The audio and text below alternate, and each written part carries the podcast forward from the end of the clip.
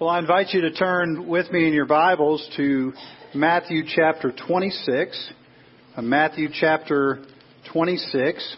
Uh, last week we uh, looked at one of the things, the characteristics, the mindset that has uh, marked our church body from its earliest days that I would hope would probably mark uh, each and every uh, church seeking to walk faithfully with the Lord, and hopefully would mark our lives individually as well. The the idea of living uh, in faith, of stepping out and trusting God with our lives, of, uh, of walking on water. And we talked about the book, if you want to walk on water, you've got to, to get out of the boat and demonstrating our faith in tangible ways. And we looked at the uh, powerful message from that passage in Matthew 14 about Peter stepping out of the boat and having the tremendous opportunity to walk on the top of the surface of the water by the power of Jesus and through relationship with Jesus. And so we saw that uh, last week, and we began then to, to ask ourselves a little bit last week about, okay, what does it mean to live that way, and then specifically, how does that translate into our prayer life? Specifically, a prayer life of dependent uh, prayer. And we saw some of that in that passage. But to be honest with you, after uh, I got through last Sunday and started, you know, praying this week about the next uh, message that we're headed to, I felt like, goodness, we we got to start on that. But of course, there's so much more that could be said about prayer. But we need to say at least a little bit more.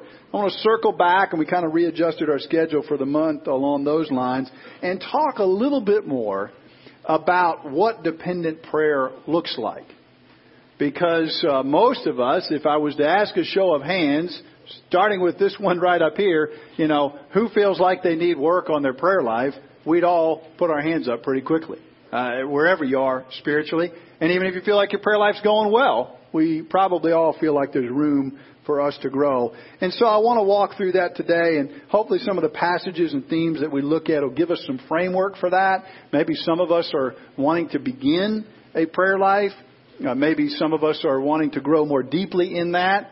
Uh, maybe some of us have been doing that, but these would be good reminders of, of where we should head with our uh, prayer relationship with the Lord. So read along with me. Uh, probably, you know, no, not too many better places to look at than uh, Jesus' prayer, especially Jesus' prayer before he went to the cross.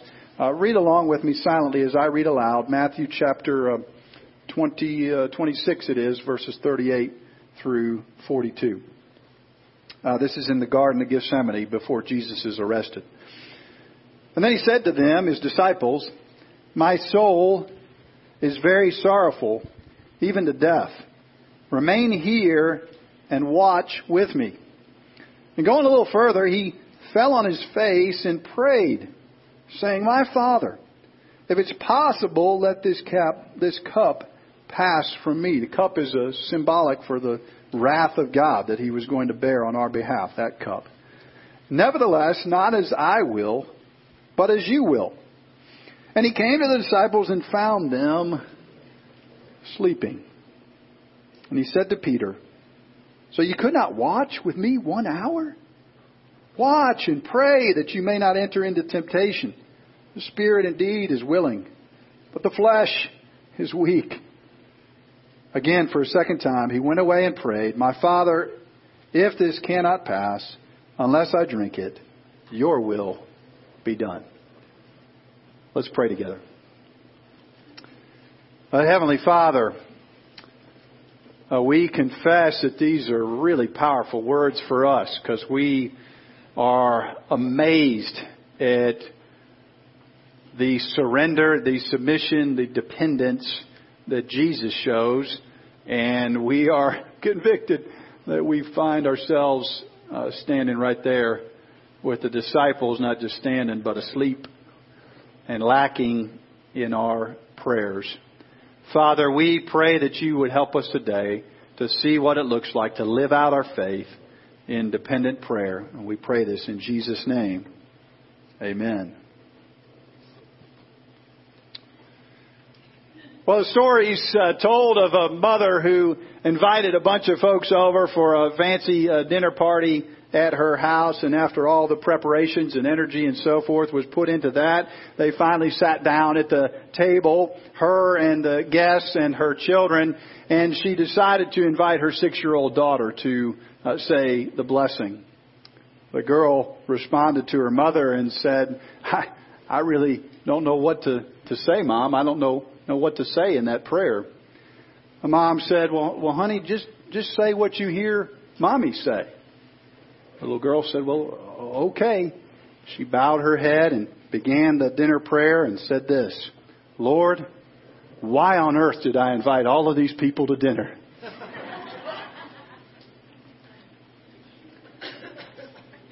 well, we uh, need to be careful, don't we? We need to be careful uh, how we pray. We need to be careful who we learn to pray from, where we get our prayer understanding. We uh, who have the opportunity of investing others need to make sure that what we're passing along to them about prayer is sound and true. And of course, we get all kinds of messages. You know, we might have an idea of prayer that comes from our mom. we might have an idea of prayer that comes from our culture. We we might have it from all different directions.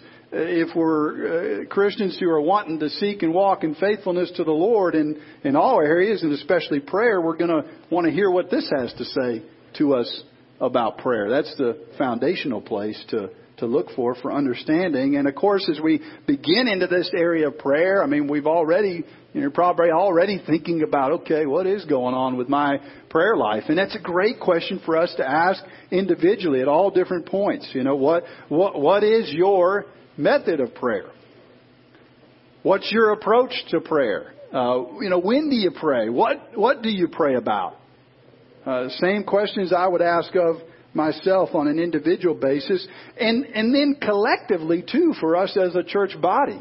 It's just a simple fact that uh, God works through prayers not only individually but collectively. And a church that's marked by people of prayer, God's going to be at work. It may not always look exactly like what we think it's going to look like, but God's going to be at work. And so the question for us is what is our approach to, to prayer? in the times during our worship service that we're pausing for prayers. That's something we're really joining in together when we're in our life groups or small groups or other uh, settings and, and we're gathered together. Are we intentional about that prayer to, to pray in a way that honors God and really seeks His face and is dependent upon Him? We see, of course, in all of this uh, that it's okay for us to have some conviction about it because only Jesus prays perfectly right? That's one of the things we're, we're challenged by hearing Jesus' prayer there in the garden, but we're also amazed, aren't we? To remember and to recognize that there is one who prays perfectly even though we do not, right? Uh, in the elsewhere in the scriptures, he groans, you know, with with prayers, intercedes for us with prayers that we cannot pray. So we have a prayer that flows as Christians out of the righteousness of Christ, right? Our, our, prayers aren't about us earning or meriting something or showing God that we're super devoted by having these times of prayer. Our prayers flow out of the fact that Jesus has already done it. That's why, if you think about it, we pray in Jesus' name. I don't know if you've ever thought about that, what that means. In fact, uh, one of my seminary professors, Bryan Chapell, wrote a book that's, that's a very good book on prayer, and it says it's called Praying Backwards. And his point is that we end our prayers with Jesus' name, which is, which is well and good, but he would invite us to put Jesus' name at the beginning, at least in our mindset. That the only way we can call out to God, the only way we can come and have an audience with God or, or, or hope that He would pour out His work in our lives is really because of what Jesus has done. It's not because you and me have any standing with the holy living God. So our prayers uh, flow out of what Jesus has done, and and I thought it would be good to maybe start off today to walk through. Okay, why do we actually struggle with prayer? Again, I'm assuming if we had a show of hands, we'd all say, "Yeah, I need some some help with prayer." So let's let's walk through a couple of those things, and then we'll try to look at how uh, how we can grow in our prayer life and what why we should be growing in our prayer life, what we can expect, the blessings to come from it. Hopefully, it'll be encouraging for us to think about this again individually and collectively for us to be a people who are marked more by dependent prayer. The first thing is that uh, we're probably confused about prayer. Uh, like the little three-year-old says, our Father who does art in heaven, Harold is his name. You know, that's that's kind of where we are sometimes. I don't even understand what some of these prayers are talking about. Uh, sometimes we sing songs on Sunday morning and we help, Jeff does a good job of helping us to understand some of the verbiage in there and it helps to stretch us and expand our minds, but you gotta catch up, you know, you, otherwise we get a little confused. And you can follow along if you want to today in your worship guide. There is an extensive outline, so you may want to do that even if you don't normally do so. You know, Jesus had to teach his disciples how to pray. There's nothing wrong with you and with me acknowledging, I don't really know what I'm doing in prayer. I'm confused. Even if you've been praying for years, I need to learn. I need to grow. The Lord's Prayer flows out of that. Jesus was teaching the disciples how to pray. And we'll talk a little bit more about some solutions for that in a, in a few minutes. But we're confused. Uh, the second thing uh, I think that plagues us is we're pretty self-centered. Or, or maybe, uh, maybe self-sufficient would be a better way to specifically define it. And it goes uh, this way, like uh, the missionary William Carey says. He says, you can do more than pray after you pray, but you can't do more than pray until you pray. Man, if I would live by that. Man, if we would live by that, would that be incredible? You understand what he's saying? He says, there's, there's more to life than just praying. There's our work responsibilities and our family responsibilities and opportunity to enjoy the world that God's put us in and entertainment and fellowship and going out on nice dinners for Valentine's Day and whatever we do, there's all those things and, and there's things that God's called us to as well. Actions we should take in the world to serve and to minister, all of those things are true. But we really can't do those until we pray. We can do more than pray uh, after you pray, but you can't do more to pray until you pray. That's a good one, I think. If we'd kind of log that one away, it'd have a powerful influence in our lives. Uh, we tend to think life is about us, right? It's about the power that we supply. It's about the understanding that we have, the uh, energy, the abilities that we have, instead of looking to God for that wisdom, for that insight, for that power, for that direction. And prayer is that vehicle to move from being self-sufficient to being God sufficient. So we're uh, self-centered. We're confused a bit about prayer. We tend to be self-sufficient. The third thing, I think I put it on your sheet as uh, as being passive. What I mean here is sort of being negligent. This is maybe the flip side of what I just said. Sometimes we think about we're, we're uh, neglectful about prayer because we think, ah, I'll just get it all done right? This life is about me and what I can accomplish. And we, we don't say that outwardly. That's what we kind of, that's how we live our lives. The opposite is that sometimes we can have this sort of let, let go and let God mentality. Like, and maybe it's a sort of corruption of a good perspective on God's sovereignty.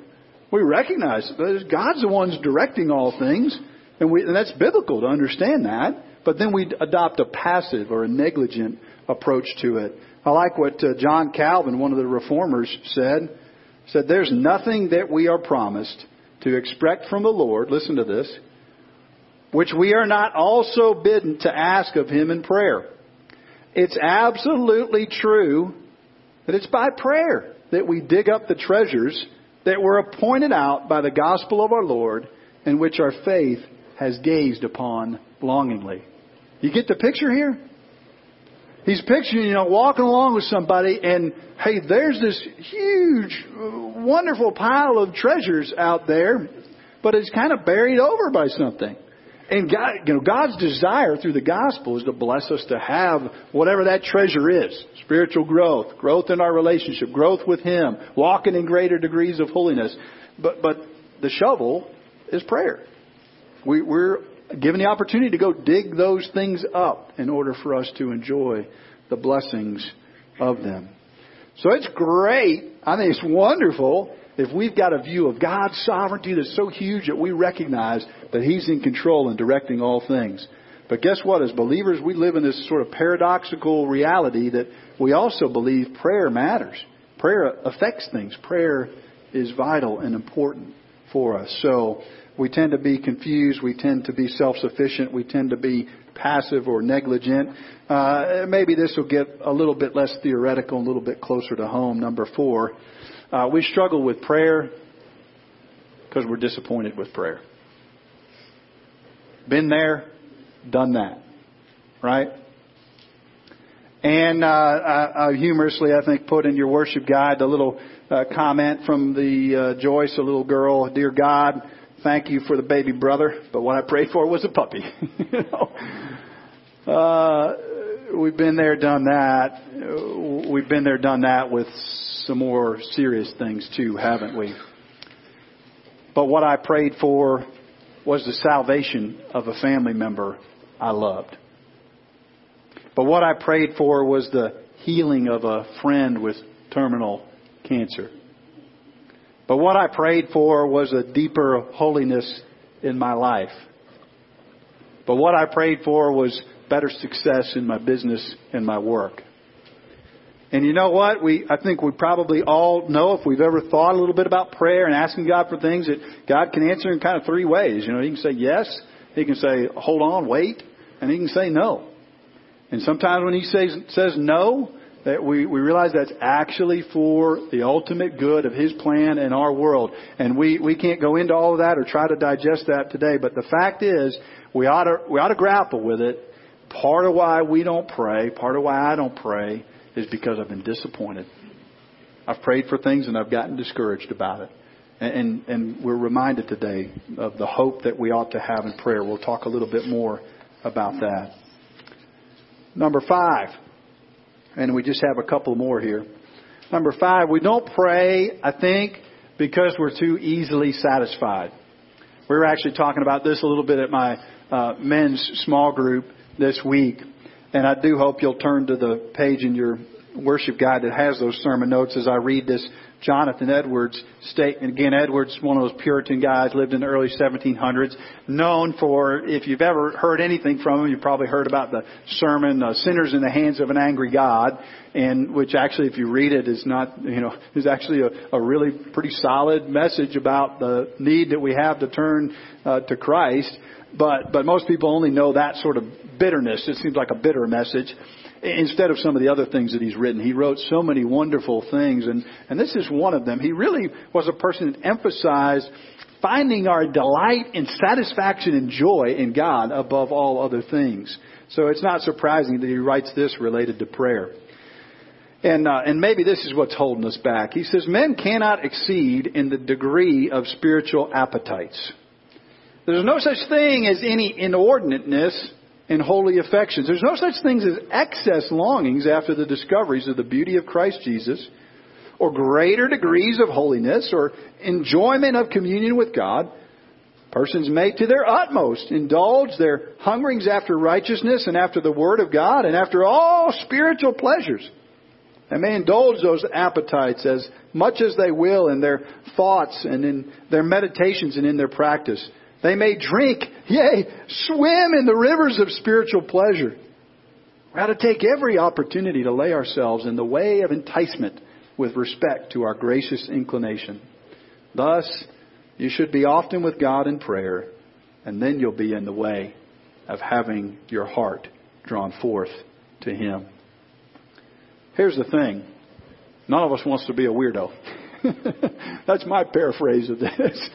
None of us wants to be the religious crazy person. Right? And so, and, and probably, I'm guessing, a lot of our personalities here that sometimes tend to come into our church circles are a little bit more uh, conservative type of folks. Even if we're not uh, all, you know, buttoned up perfectly in our little wardrobe today, we're, we're kind of that way. And like for our life to be ordered, like for our life to be structured, uh, moderation seems like a good value to us. Do you hear what Edwards is saying here? He's saying part of the reason we don't pray is because it's taking us to a place that seems extreme, that seems excessive. To really get serious about prayer and really live our lives in complete and total dependence upon the living God is taking us to an extreme place that we're not sure we want to go to. It gets us out of the boat and we don't want to go there. And Edwards is saying, go for it. You, you can't overdo it in spiritual stuff. There's lots of other areas in life where we can overdo it in terms of stepping out of, you know, step with the Lord. You can't overdo it in seeking God and drawing your pleasure and delight from Him. That's a struggle for us in prayer. The sixth thing is we uh, we like to leave it to the professionals, or we think we should leave it to the professionals. And uh, we may have some here from a, a Roman Catholic uh, background today. Uh, we can think of that sort of posture, maybe in uh, in Roman Catholic history of you know the nuns and the priests and the uh, you know monks and so forth. They'll take care of the spiritual stuff, and the rest of the people, it's just you know we kind of do our thing, but it's not as significant as what those religious elites do. And and maybe we would say, ah, that's not. I don't I don't buy that perspective in our minds. But in practice, we do, don't we? I remember, you know, Patience loves for me to tell this story. I, I mean, I, I think I was in like my first couple of weeks of seminary training, um, early 20s we went to a family a gathering of hers and uh, her family's wonderful folks and it but it was the first time I think that I had been to like an extended family gathering. Probably 30 or 40 people there. I'm meeting all kinds of folks for the first time. I knew a few of them or whatnot. And uh, and and so I'm just a new person a newbie a stranger to this event.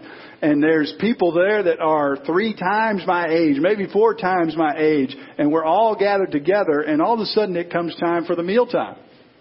And you know what happened. Well, Chris is going to say the blessing for us. I didn't know. I didn't. I didn't meet another Chris. There's a Chris here. There's an Uncle Chris. There's a Chris who's the patriarch of the family. I didn't know he was going to kind of do this prayer.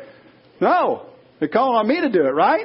Not because nobody else around there could pray, and I'm happy to pray. If you have me at a gathering, I'll pray for your for your meal. Don't feel bad about it. But it's like we've got a default to the professional because because our prayers might not, maybe they don't flow quite the same way as, as the professionals' prayers do, right? So we think we got to leave it to the professionals. Jesus says this is for everybody.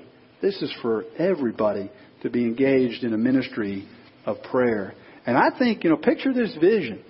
Picture this vision. What if our church body, starting with me right up here, because I'll be the first one to say that you know, you may view me as a religious professional, but in the matter of prayer, I'm not where I need to be. But what if all of us really engaged with prayer like we were professionals about it? Starting with me up here, what would happen in our lives and in the ministry of this church body?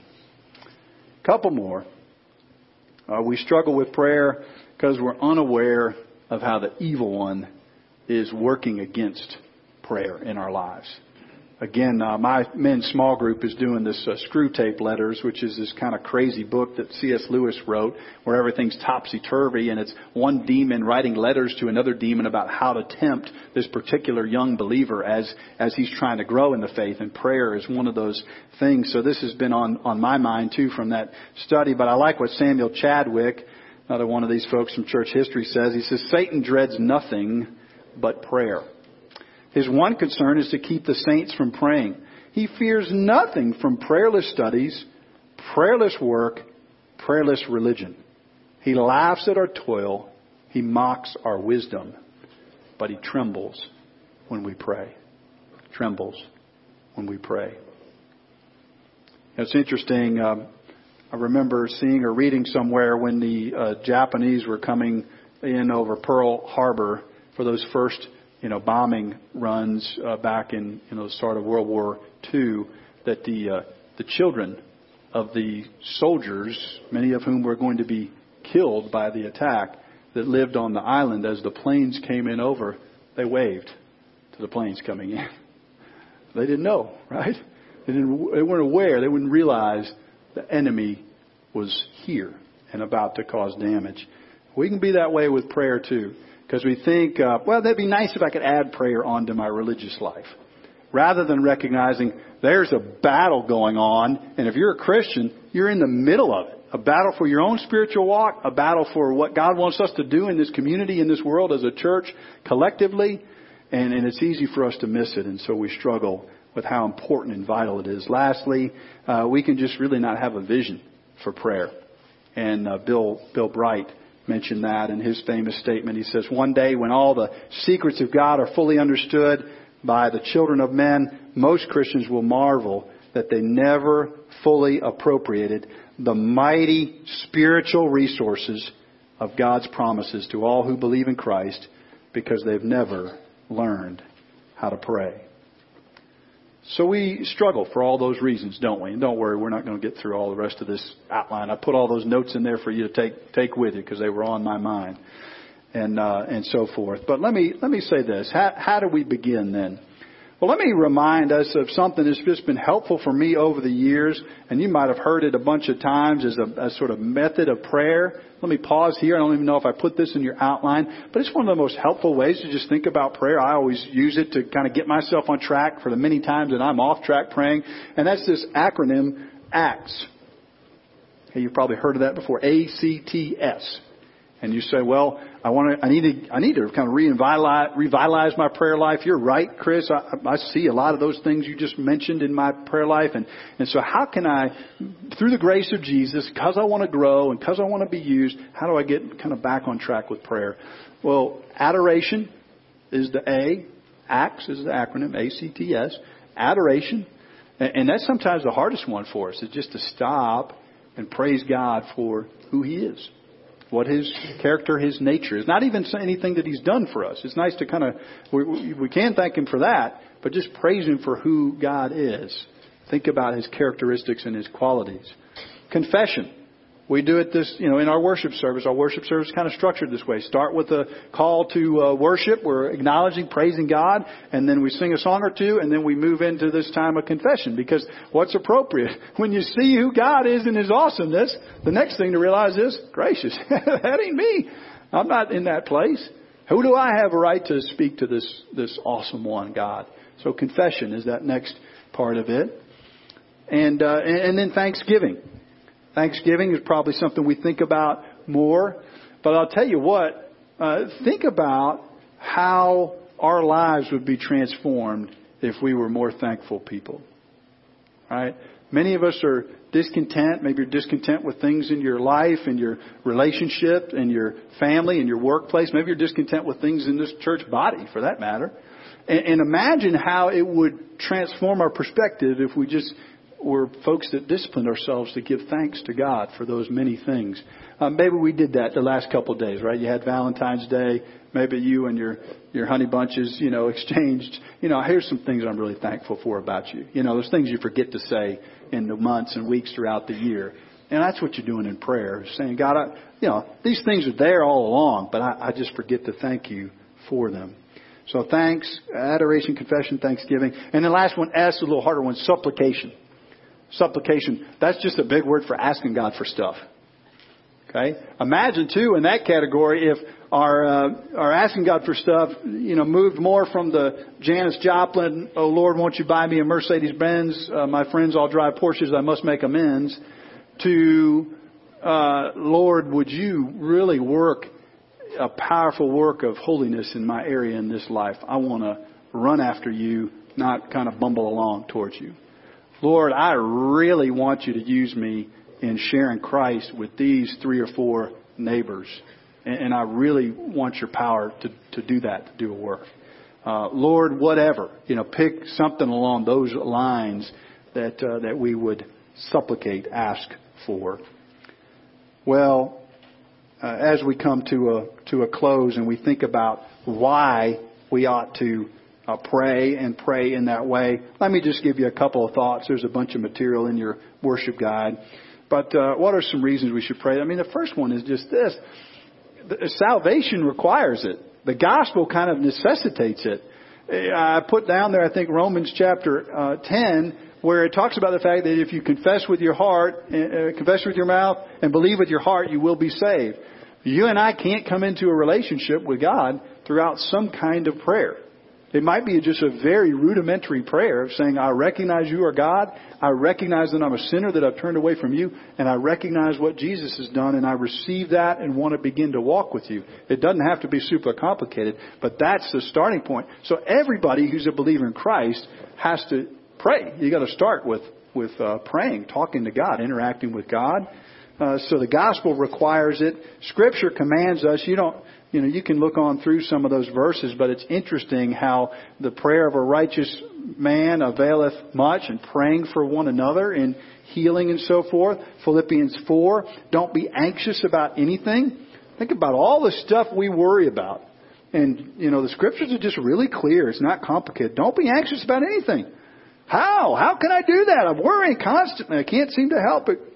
But in everything, by prayer and petition with thanksgiving, present your request to God. And then you remember the rest of the passage, don't you?